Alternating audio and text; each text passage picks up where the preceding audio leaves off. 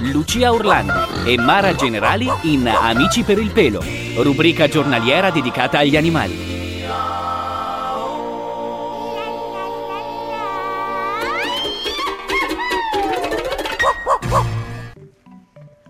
Cari amici per il pelo, eccoci di nuovo insieme e viva la libertà. Ciao Lucia. Oh, ben trovati, ben trovati a tutti. Volevo rispondere alla domanda del nostro ascoltatore che è disperato. Ci chiede perché il suo cane scappa. Quando lui lo porta fuori, fa la sua passeggiata, lo sgancia dal guinzaglio come è giusto e importante che si debba fare perché il cane possa avere una certa libertà. Ma in teoria però no, sulle strade pubbliche non si potrebbe. No, in situazioni Protette. eh, protette ci sono situazioni sia situazioni Sgambatoi, protette tipo parchi. sgambatoi, ci sono dei parchi dove è possibile portarlo libero senza controllate, di solito ci sono dei cartelli che vi de- dicono se lo potete fare oppure no. Però ci sono molte situazioni dove si può fare, le spiagge per esempio. Io consiglio sempre di lasciarli un po' liberi in maniera che i cani imparino a stare a fianco al padrone. Certo, diciamo spiaggia, non quando ci sono i bagnanti. Ovvio che il cane fa la pipì dove le persone vanno a fare il bagno. Chiaro è bello. che Non è bello, questo non è bello. Ci O la cacca. O la cacca non raccolta, perché poi dopo con la scusa che nella spiaggia non la raccolgono, invece va raccolta sempre. Ovunque. Anche se siete nelle campagne, la cacca la raccogliete perché è un fattore di proprietario, cioè vi prendete voi la responsabilità del vostro cane, della ca- anche della cacca, fa parte del cane, anche la cacca. eh. A prescindere da questo fatto, il nostro ascoltatore è preoccupato perché dice che quando lui lo porta fuori, lo libera, prende la molla e fugge il cane. In realtà il cane non fugge. Raramente il cane ha quest'idea di dover fuggire dal padrone. In genere al cane piace stare vicino al padrone. Perciò,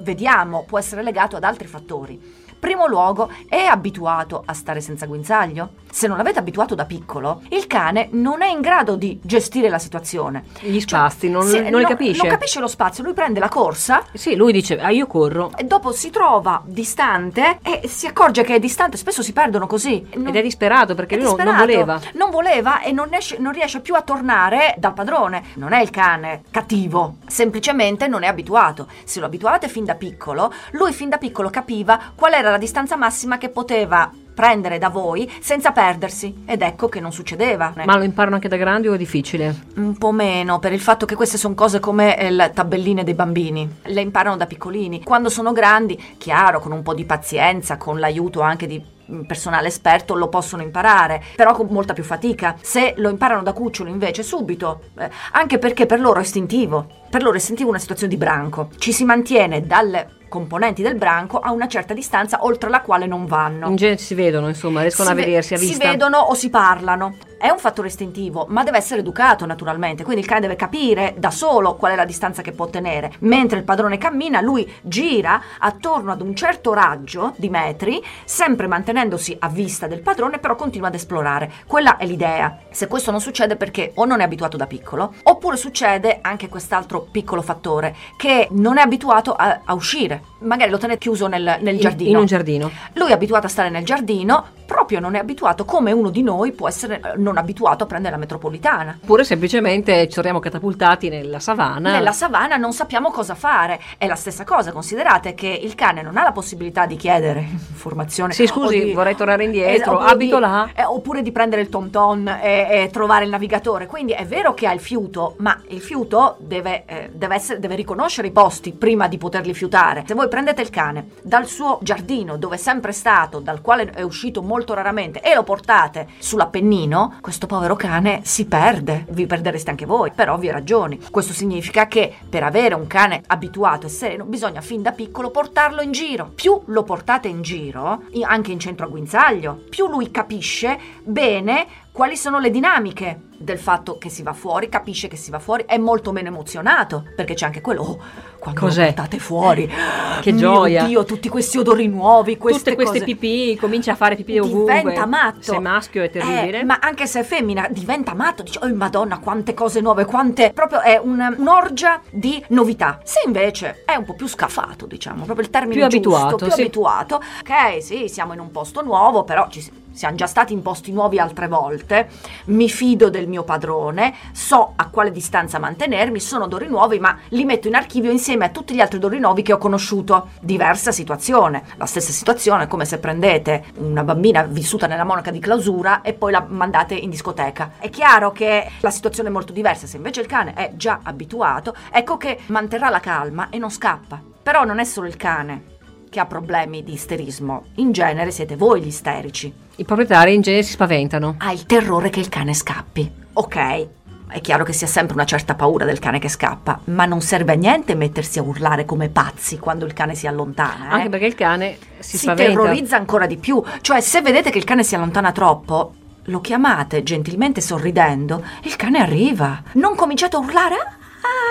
Vieni! Perché il cane dice, oddio, cosa sta succedendo qui? Devo scappare. Devo scappare e gli viene ancora di più l'istinto di paura di scappare che invece di avvicinarsi si allontana. Peggiorate la situazione. Altra cosa è vi scappa o comunque non viene subito. Quando arriva lo picchiate. Guardate che il cane non è come un essere umano che capisce il motivo Che ha per sbagliato. cui, per cui lo picchiate. Lui ha già dimenticato il fatto di essere scappato. Nella sua mente c'è solo il presente, cioè quello di essere tornato. Quindi viene picchiato perché, Perché vi- ritorna. La prossima volta non torna. Nemmeno io tornerei, no? Se mi mi sgridano picchiano? o mi picchiano quando ritorno, dico allora non vuole che ritorno, allora me ne vado. Tenete presente questo fatto. Cercate di essere sereni. Di fargli festa invece. Di fargli fe- quando torna, grandi feste. Bravo, sei tornato. Bravo. A parte il fatto che volevo anche ricordare questa cosa. Siete depressi. La vita non, Non vi sorride, piace? Non vi piace. Compratevi un cagnolino, tenetelo un po' a casa, poi portatelo in un parco e liberatelo, eh? Fatelo andare. Lo chiamate quando vedrete questa palla di pelo che vi viene incontro, con la lingua fuori,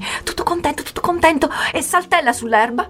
Guarirete dalla depressione. Perché davvero non c'è niente di più bello e gratificante di vedere il cane che torna quando lo chiamate Il vostro cane che vi torna. che vi torna contento di tornare, è tutto felice perché lui vi ha obbedito e ha fatto la cosa giusta.